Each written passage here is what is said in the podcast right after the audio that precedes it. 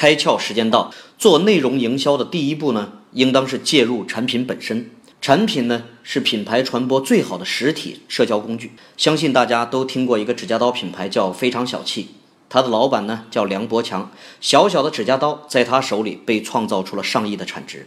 故事是这样的：梁老板当年找到美国纪念九幺幺的基金会，建议啊，他们给每个纽约市民发一个指甲刀，上面刻几个字：不要忘记九幺幺。他对美国人说：“指甲刀是家庭之中唯一可以通用的卫生用品。每个指甲刀作为传媒，可以传播两到三个人，传播时间也比较长。更重要的是呢，指甲生长速度是恒定的，所以呢，剪指甲的频率就是恒定的。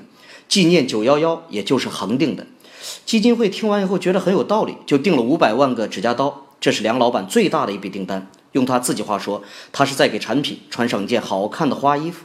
今天你开窍了吗？